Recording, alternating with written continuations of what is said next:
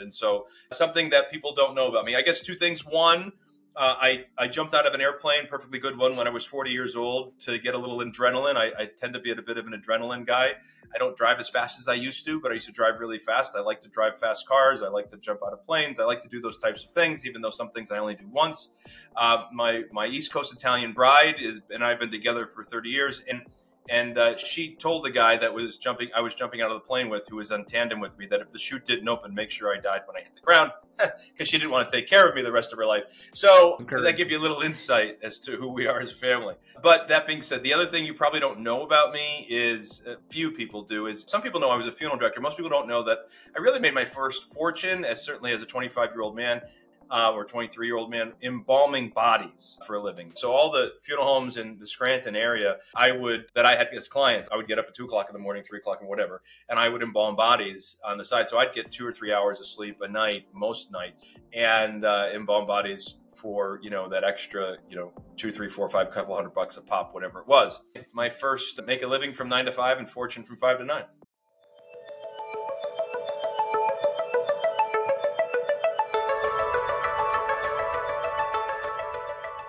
Hey, law firm owners, welcome to the Your Practice Mastered podcast. We're your hosts. I'm MPS. Hey, and I'm Richard James. And today, Michael, I don't know, I think we got a pretty interesting guest. Or he at least likes to think so. No, I'm just kidding.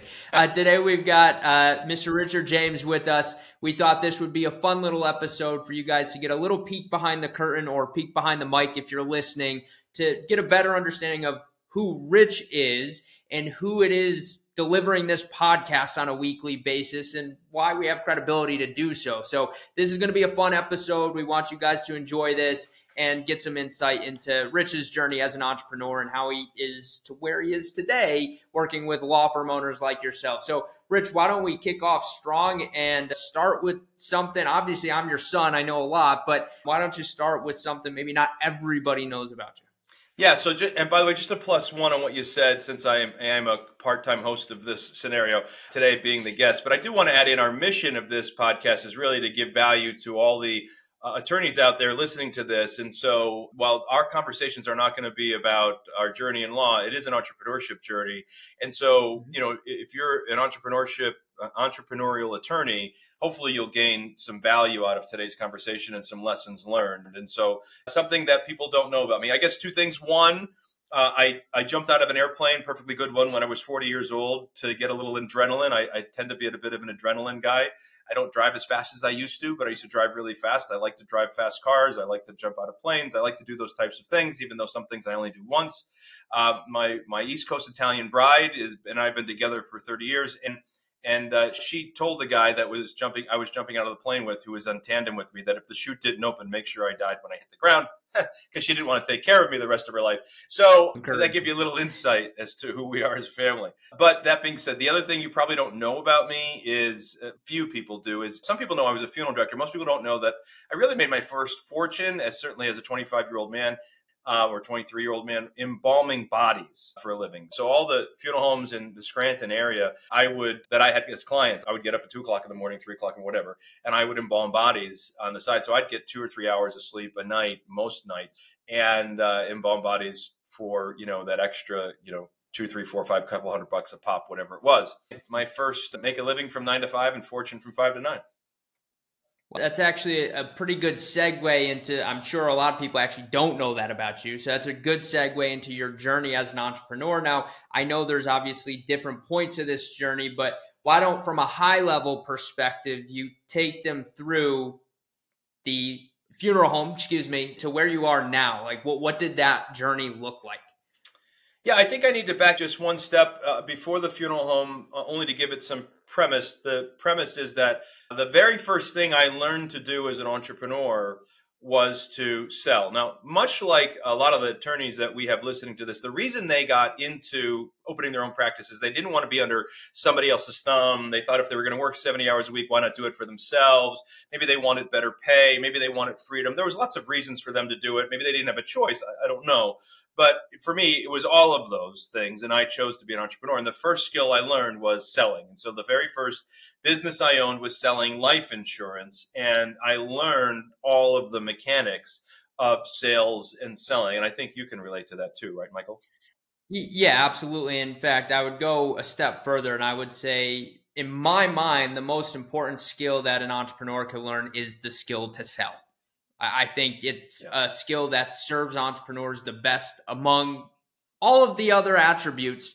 I think that is a primary function that if an entrepreneur cannot learn to sell, they better be partnered with someone that can. What about you? Yeah, no, I completely agree. Yeah, yeah, no, I completely agree. I mean, something has to be sold at some point. And we watch that with law firms all the time that a lot of them think that people are just going to show up to their door and hand them the money. And those are the it, ones it, that have the, the like lowest conversion. Well, right. I so, like that. It doesn't work like that. Me too. because now you get the art of the closing the deal. And there's something so fascinating and rewarding about that. So you started in insurance. That's where you kind of uh, grind it out to learn how to sell. What, what happened next? Mm-hmm. Well, I was a bit of a bum, so I, you know, I didn't have my act together, and so my uncle, what my grandfather died when I was 22, and my uncle grabbed me by the shirt collar after my grandfather's funeral and said, "Hey, you know, I, I, your grandfather died. I could use some help in the funeral business. You, I know you don't like the business, but maybe I can show you how to be a man." Because you're not much of one right now, and maybe I can show you how to run a business and give you a skill that you can use with, you know, you obviously learn how to sell it didn't take me too long because my life was headed in the wrong direction. So I, I, you know, I needed change, and so it was the right decision. I was scared to death, no pun intended, of the change because I didn't like the funeral business. Like I, I didn't. I would. I'd go see grandma and grandpa, and I would just go right up the stairs because they lived above the funeral home, and and so I would just go right up the stairs and uh, wouldn't go through the funeral home at all because I freaked me out completely. Whereas your mom, she's a nurse, she would go down in the embalming room and see the whole process. And so I was like, I thought always thought she was a little weird. And then you know, lo and behold, I I had to do that in order to you know obviously get my license and go through that process. So I got fully immersed into the funeral business. And and the part of the funeral business that I think was that, that I enjoyed the most. Uh, one I didn't realize I was going to enjoy was the art of it. That there's obviously science to it, but the art side of it. Mm-hmm. So making somebody look presentable to their family, which I thought was really uh, cool. But but also the service side of it. So learning how to serve families in boy their darkest time, right? And and how to give how to be that rock for them during difficult times, and that served me really well. So now I now I filled it with sales, I, I, knew how to close deals, and I used that technique in the funeral business to maximize value. And, and then I I learned how to serve families. And and I my uncle when he brought me in, I, I just asked him to promise me that by the time I was 25, he would sell me my first funeral home because I knew he was thinking about retiring, and he did. He, he promised me by 25 he would, and I, at 25 I bought my first funeral home from him, and ended up with uh, another one that I bought, and he and I built one together on the side, and and off we were. So we were kind of for those years when I was 20s, in my 20 something, we were uh, working a lot of hours. Got it. And so you learned to sell in the insurance business, you learned to serve in the funeral business. So those were like the two common traits that you picked up throughout there that obviously are the backbone and foundation of everything you do in a business predominantly, which are two very important skills to learn. So what happened next? You obviously transitioned out of the funeral business at some point. What led to that and, and what came after?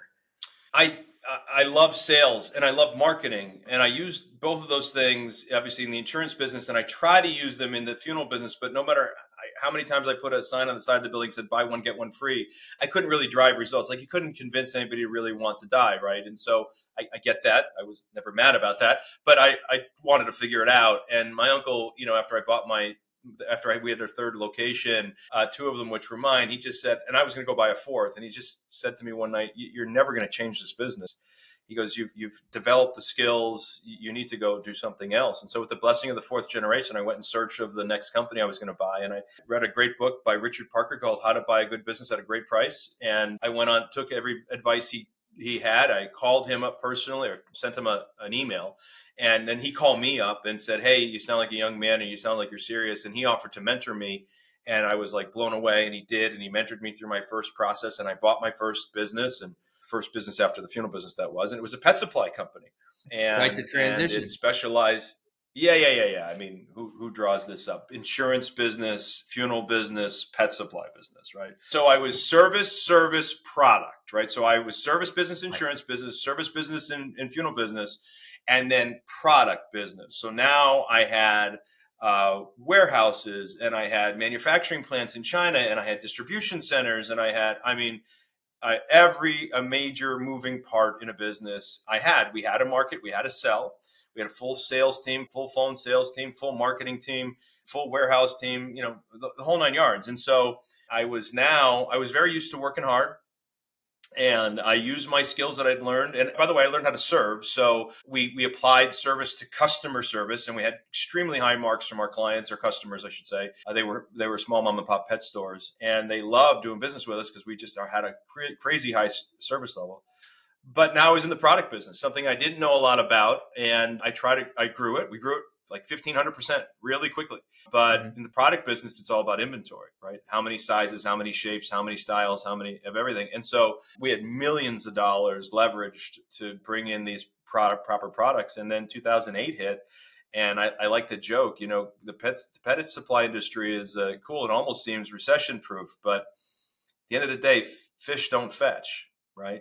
People like their cats and dogs a heck of a lot better than they like their fish. And, you know, if you look at today, what is this almost oh my gosh a long time later right? How many actual people have an aquarium in their house these days? And the answer is not not very many. And so not, that industry literally many. went away on us. Yeah it, and so that was a lesson. We lost we lost everything in that business because the recession hit and and nobody were buying aquarium decor. And we went from 3000 mom and pop pet stores in the country to 500 mom and pop pet stores in the country that had fish aquarium stuff. And we quickly went under.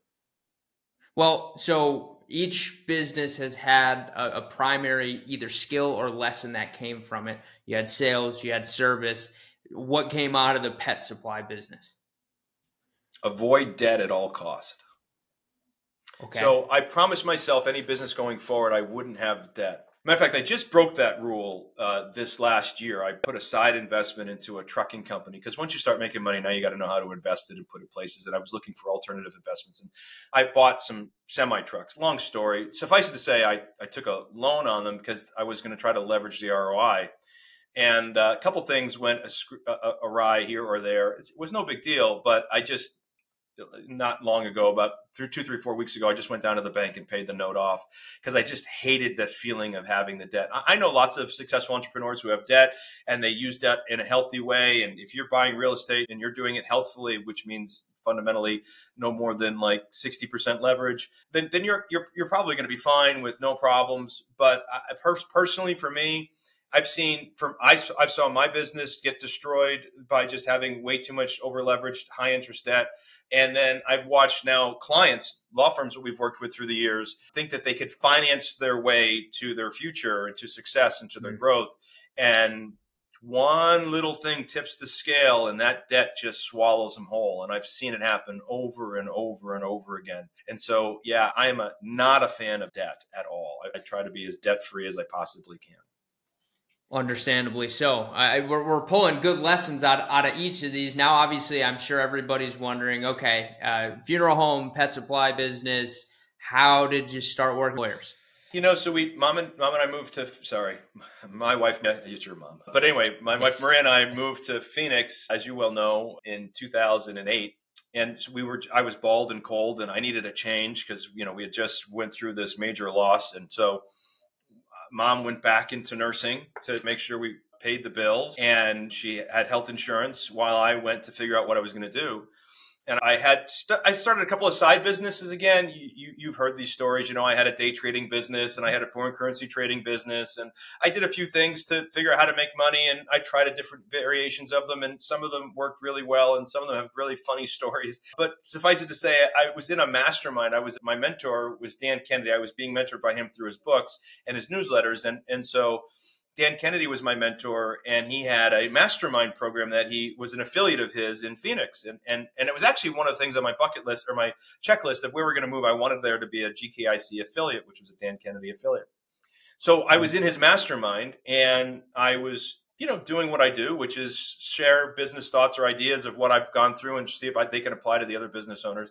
And the one guy's business was just a hot mess and he would always bring his problem and i would always give him the solution and then he finally came to me afterwards one day and said hey can i hire you as a consultant i'm like sure, why not? And and so I did it, and then I fixed his business, and then he wanted me to have a more important role with his business, and then he said, "Hey, do you think what you did for me will work for my clients?" And his clients were attorneys, and that's when I started traveling the country teaching what I call the DNA of the seven figure law firm, because this guy had a business traveling the country teaching attorneys kind of how to market and run their law firms. And so I handled the systems and operations and lead conversion side of that story. And so I, all of my examples were from the insurance business, the funeral business, the pet supply business, foreign currency or day trading business, but I didn't have any law firm stories. And, and but despite that, when I presented my first presentation, it was October of 2008. Uh, made that first presentation, the a, a law firm saw me present and hired me to come in and do an audit of their firm and I was like, wait, what? You know, like I'd know nothing. I'd never known nothing. And the only thing I knew about, you know, a law firm was the guy I had to hire to help me with my Chapter 11 for the pet supply business that we had to wind down. And I didn't know anything about how his firm operated. So I'm in this business knowing nothing. I just stepped in and applied my my thought processes, and that's how I got started. And and I I was honest with I really never did it before, but he still wanted to pay me to come in and do it. So I did it, and I wrote up my report. It was like 10,000 word report or whatever and gave it to him. And, and I saw him not long ago. He told me he still, he still refers to that report today. So that's what taught me that maybe I could do something with this. Got it. So we transitioned into law firm owners, which brings us to obviously present day. There was a, I, I think you could probably do a podcast episode on the journey from that point to even just right now, but we're, yeah. we're here. So Right. Yeah. I mean, there's there's a lot to it, right? There, there there's a lot of lessons, a lot of um, downturns. There, there's a lot to it. So, on the topic of kind of downturns and lessons, what would you say? I know the recession was one of them, and obviously going through, you know, what you did with the pet supply company. But what would you say was one of those failure points or low points that you were able to take something out of? Yeah, so the number one lesson for me that came out of the low points, regardless, was that all of these businesses, even though one was a, three were service businesses or four were service businesses and one was a product business, they are all the same. So mm-hmm. at their core, they all had the same fundamental principles. And that's what hit me when I was able to do this with law firms. I was like, oh, wait, this works. And so the part of the story that we didn't talk about was just after I another guy saw me speak at, one of these events and then asked me to come start a firm with him in Phoenix and prove that all my ideas really worked. And we, we did. We started that firm together and we literally shared an executive suite. He sat on one side of the desk and I sat on the other side of the desk.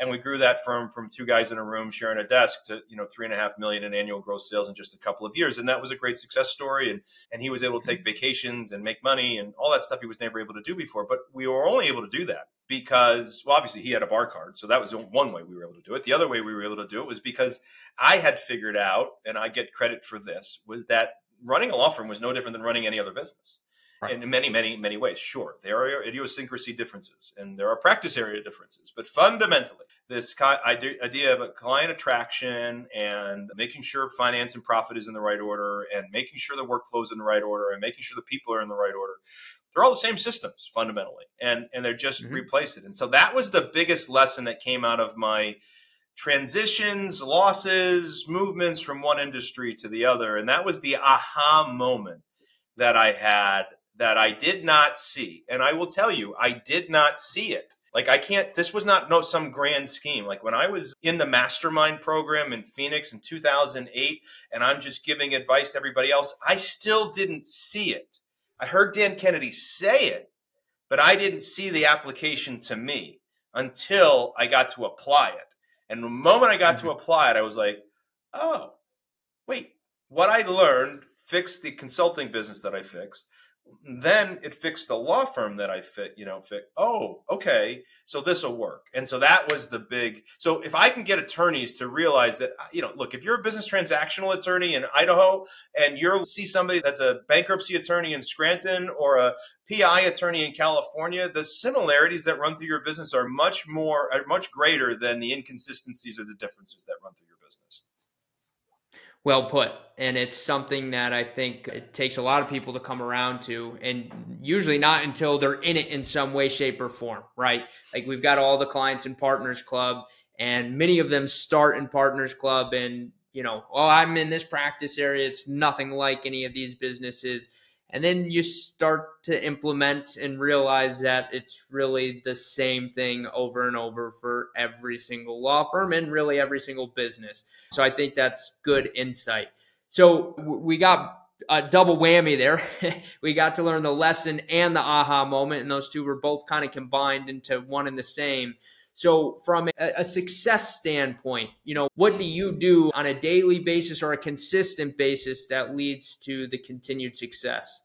Yeah, so I would tell you that uh, discipline, in my opinion, is the greatest success. So I, I was, as I said, a bit of a loser in my late teens and it was my uncle who grabbed me by the collar and he gave me forced discipline. You know i never went to the military. I'm inspired by those who do go to the military. Had i gone to the military i think i, I feel like i might have had an easier time than my uncle gave me because he really drilled it home and you know acted like a drill sergeant to me and made sure he micromanaged everything I did uh, in the in the early days. And so I learned the art of dis. Well, I, I learned the value of discipline. I started to see, oh well, if you're disciplined about this and you work at it diligently, then it pays off and it equals this result.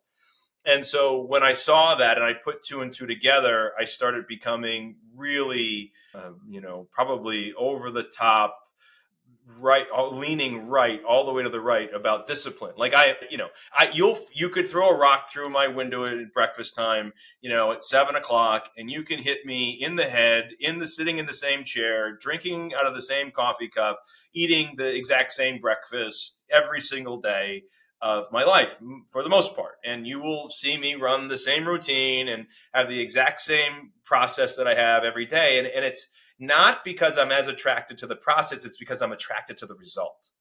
And what I find is when I don't do the process, and it used to be, by the way, years ago, I would actually, you know, oh, I'm on vacation. I could take a break from being so militant, right? And what I found is I was less happy. I was less fulfilled. I was less, my diet, my eating, my health, everything kind of went uh, astray. And I didn't feel as good. So now I even maintain these disciplines through vacation because I just find them to be successful. There are still disciplines I wish I was better at, but for the most part, if I find if I lack onto a discipline and a structure, I'm going to do it over and over and over again until I get the desired result. And that that's likely the biggest secret I can give anybody generally for life, but in business that's been my number one biohack is discipline. So what I took out of that is if anyone's ever trying to hunt you down, you make it easy on them. yeah, that's right. That's right. If you know yeah. my address, you can find me in the same chair every morning. Yes, that's that's true. no, yeah, I, I agree. Discipline is, I think, the bedrock of just most successful individuals because it just lays the framework for everything you do.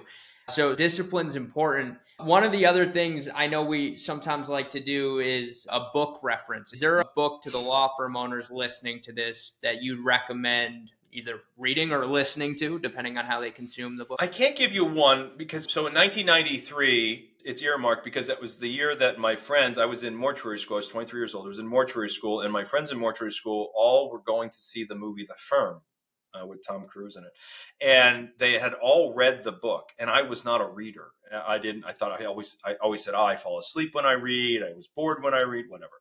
It was all BS. Mm-hmm. Uh, um, so anyway, they said, "No, no, you got to read the book," and they peer pressured me into reading the book, and I read the book, and then I went to the movie with them, and I'm like, "Ew." The movie movie was good, but it wasn't anything as good as the book. And I instantly got mm. hooked on books, and I was like, "Oh, all right, cool. Because I love movies, but now I realize, oh wow, my mind's eye is a much better movie than even the movie itself. And so let, us read more books. And so I made a commitment in 1993 to read a book a week. And so from 1993 till till you know till recently, I will tell you, I read a book a week. Now I no longer read a book a week to completion to fit some goal. Now I read my books to revelation so I'll read a book until I see a point that needs to be implemented and I'll start to implement it. And the reason for that is because I used to read books for the point of completing them so I could check the box off to say that I read the book in that week so I could be true to myself and integral right. with what I said I was going to do. And I found myself burning through the books, but never stopping and implementing. And I had so many books back in the day that would have, you know, earmarked bent over corners and dog eared books that I wanted to go back to, but I never actually got back to because I was on to the next book. Right. So right. now I read to Revelation and I'll, and I'll have four five or six books open on Audible, two or three, four books open on uh, the Kindle at all times. But I will tell you this. So, so you're asking me the question. So, what what are the? There are some books that I make sure I religiously reread or re-listen to.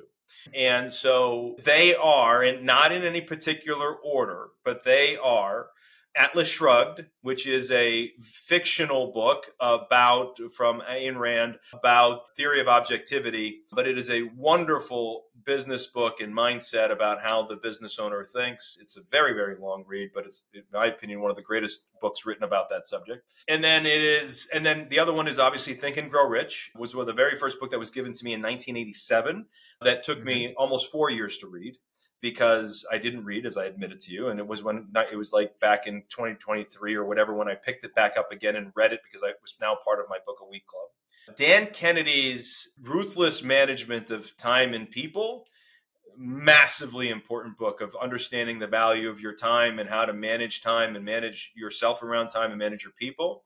Good to Great by Jim Collins is just another uh, one I'll read on a regular basis. And The Four Hour Work Week, and not because The Four Hour Work Week by Tim Ferriss is a hack to work four hours a week. In fact, anybody who has read it knows that the book, the title was really, you know, it was, it was just something, it was clickbait, right? But The Four Hour Work Week, because it just provides, yeah, it worked, but it, it provides some great practical advice. And and it's a real head nod for me because it was the book that helped me break away from being stuck to a physical location and realize I can operate anywhere. And it was really the book that gave me the courage to move to Phoenix and be able to build my my business the way that I wanted to. So those are the those are the few I would give you to start with.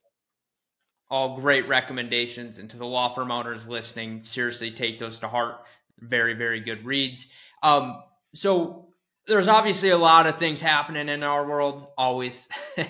But what's got you most fired up and excited today yeah, so today, you know, we have uh, doubled down and recommitted to the legal niche because we're always asking ourselves, can we take what we teach and teach it to other businesses? Because my business is no different from yours. And we've really doubled mm-hmm. down and we've said, no, no, we are committed to the legal niche. This is where we're going to be. This is, I'm probably going to die doing this. Hopefully, I don't die anytime soon, but, you know, I'm probably doing this because I like what I do and so do you. And now, so I'm really excited about the new framework we're developing for law firm owners to understand both where they are as a law firm owner, how are they classified as a law firm owner by, based by taking an assessment? So working on some assessments to help them understand right.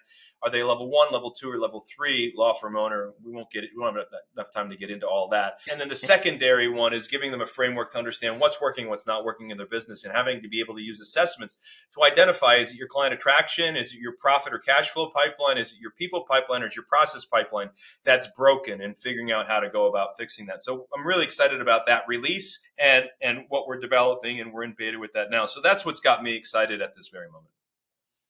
Yeah, I, I, think that's a great reason to be excited. Like you said, a lot to be excited about around here, and that's one of the things.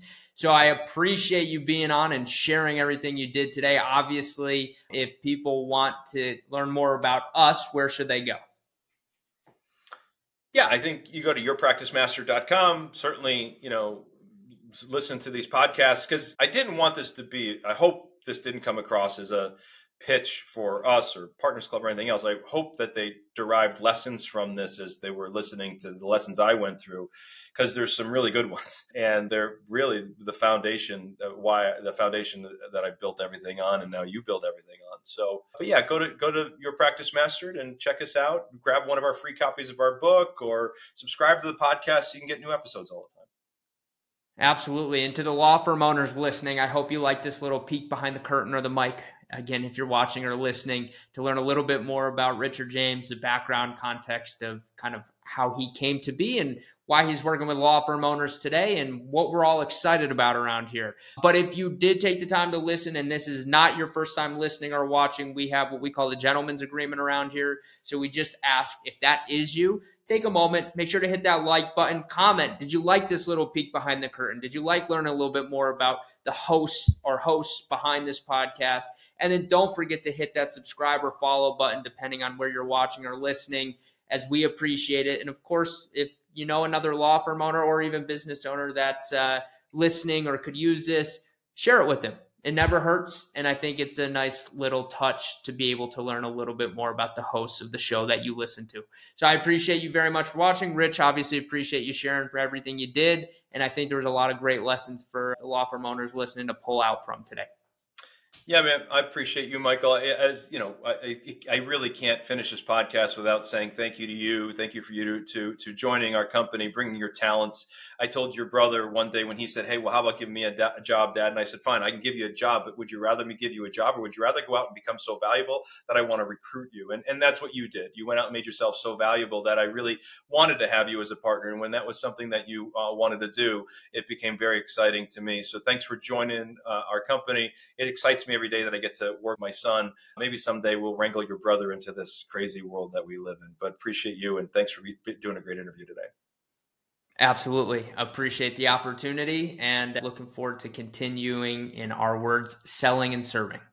Selling and serving. All right. That's it. Thanks, guys.